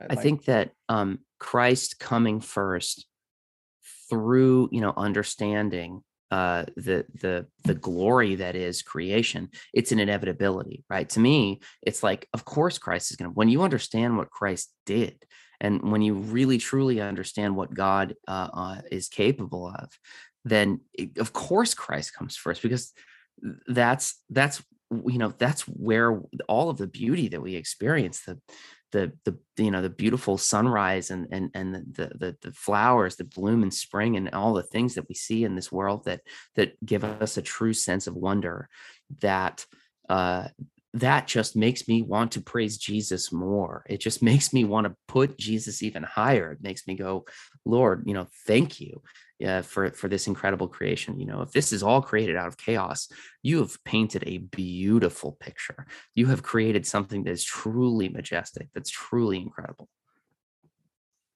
Yeah. No, most definitely. And like recognizing recognizing that beautiful reality and then taking it deep enough to see that interconnectedness of all things um, i think is the thing that that brings forth transformation in people. Um, which is like why so the the last verse actually gets me really excited which is funny because i thought that would be the one that i didn't want to talk about because it's like gets into atonement. And like i don't know what i think about atonement but like when i sat down I was thinking about it, i actually got really excited um because it's like through christ god was pleased to reconcile god's self to all things. And so within my understanding of this idea of like christ is like the web of life the generative principle all these kind of things that means that nothing has ever been separate from god ever but humanity's like dualistic vision created this idea this illusion of separation so for me, sin is actually the illusion of the illusion of separation. When we believe that we are separate from one another, from creation, and from God, those three things that uh, Paul said are, you know, the three things that Christ holds together. When we believe we're separate from those things, then we have the propensity to sin. Because if I believe you and I are separate, then I can dehumanize you. I can treat you like you're subhuman. I can be racist, I can be transphobic, I can do whatever. But once I see that we are actually intimately connected, wait, wait a minute. Then you realize when Jesus talks about like what you do to your neighbor, you do unto yourself, what you do to the least of these, you do unto me. Like there's this deep connection. And when we believe we're we're separate from God, then like of course we create all these like crazy evil images of God, and God becomes this like like angry, vindictive eh, person. And like when we believe we're separate from creation, we treat the earth exactly how we're treating it right now, sending it like ecological disaster. And yeah, yeah. You see what I mean? Like, I think, um, so we as human beings, uh, you know, when we think about giving, when we think about um, uh, a sacrifice that we make of ourselves, uh, the greatest sacrifice that a human being can make is to sacrifice their life, right? You can sacrifice all kinds of things. You can sacrifice money or time or feelings, emotional space, whatever. Um, but the greatest sacrifice that one can make for another person is to give up one's life. And uh, this idea in the ESV, it says, making peace by the blood of his cross. That um, of course it was that jesus had to i go around and around in my head sometimes about uh, atonement and we shouldn't really start talking about it to be honest because it's going to turn into another conversation. Uh, it, it can take us in all kinds of different directions but i think so much about why was it necessary that jesus died for us? Like what what about his sacrifice it, of the sacrifice of his life was so important? And it's because it um it displayed to us the greatest sacrifice that a human can make for other people. Uh, that there were, you know, God could have given up anything. God could have sacrificed anything. Material goods are not a thing that God is concerned with, but we needed to understand that our relationship to each other is uh, is inherently one that like uh, we must give to each other. We must sacrifice for one another. And so we see Christ crucified, we see his sacrifice mm-hmm. as uh, an indication of how we are to treat one another, how we are to love one another and be with one another in this world. Like we must love each other. You, your characterization of sin is perfect. It is the best explanation I've heard anyone, uh, you know, have about what sin truly is. It's not a series of rules it's not a list of things that you shouldn't do you know wag the finger it's it's um the separation from one another, the unwillingness to give to one another, that is sin. That's us separating from each other, and you know, in in in through that action, separating ourselves from God. Man, it's uh yes. and so it's like uh it's almost like it's our it's like our perspective that needs to be reconciled. It's like to use really big theology words, it's like it's more so that we need a phenomenological transformation, an experiential transformation, rather than an ontological transformation where like somehow magic happens, like in the death of Jesus or something like that. I don't know, could be wrong. But it's like, so like that, that reconciled nature of everything for me is made known in the life and death of Jesus. So like that's the like the life and death in Jesus like makes known, like I said, that the the whole that really is and what Jesus calls the kingdom of God. And then like when we become aware of this idea of the, the the kingdom of God and we we recognize the connectedness, the the oneness, the interbeing of all things. Um and we see that there is no separation between us and God and us and each other, then as Christians, our job is to like, you know, Jesus said, pray that the the kingdom of heaven will come, you know, on earth as it is in heaven, the kingdom of God so like we can then live into the reality that is already present and seek to manifest the reality of the kingdom of God materially in places where it doesn't look like that currently. So it's like building the kingdom of God, there's transformation, there's action, there's like there's relationship with God, like it's all there and it like ends up with us bring, building the kingdom of God, which is awesome because it ties in all the stuff I like within T-Rex. uh i don't know it seems like a good vision like that's something i could give my life to you know it is um it is the uh yeah so it is so easy when we read scripture sometimes like on a surface level to create this version of reality of existence that is um there's this upstairs floor of the world where God is. And that's, you know, when you die and you do good, then you go there. And then we're here, we're like in the lobby, we're like in the waiting room. But God forbid you go to the basement. Don't screw up and don't go to the basement. And uh and and in a way, it's like, okay, you can picture that, but then picture, okay, you're still in the same building, right?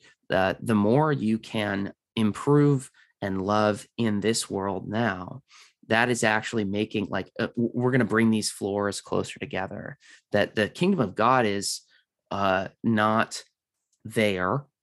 It's not just there. It's not just here. It is all things so uh, we want to if we can strive to make these two things more congruent more um, more close more together more similar because in that way we can experience god more fully in the realm that we live in, as challenging as it can be sometimes. No, straight up. I uh, that's such a beautiful vision that leads to like wanting to take care of your neighbor, wanting to to take care of the environment, wanting to like not have war and violence and like all of these things. Like at that, I mean, I think that's like the core of like Jesus's message was like, stop doing all of this stupid shit. Like, please uh, Stop being such a dick to one another. Yes. right, right, right. Oh man, but that's just like, ah, yes, and it, that like that's exciting, and like on days when I am sitting and wallowing in self pity, and I'm like, why do I even pay attention to this thing called Christianity? It's conversations like this and like this understanding of a cosmic Christ that is actually like, oh, like that's why. because what else? Uh, where nothing else would I go? Me, yeah, nothing fills me with wonder. Nothing inspires me to be better or try to be better because I fail constantly, like we all do. Uh, nothing makes me feel like I should more than the gospel more than the message of Jesus, uh, and and and truly understanding the love that God has for humanity. I think it's it's incredible. I'm here for it, or at least I try to be. Oh well, this has been fantastic, and we went way over time. and I apologize for that because I know time is a valuable thing. So please forgive me for taking way too much time, but it this was such a gift, and this is again the most fun I've had about you know fun talking about the Bible I've had in a long time. So I I appreciate that gift uh, from you. Thank you.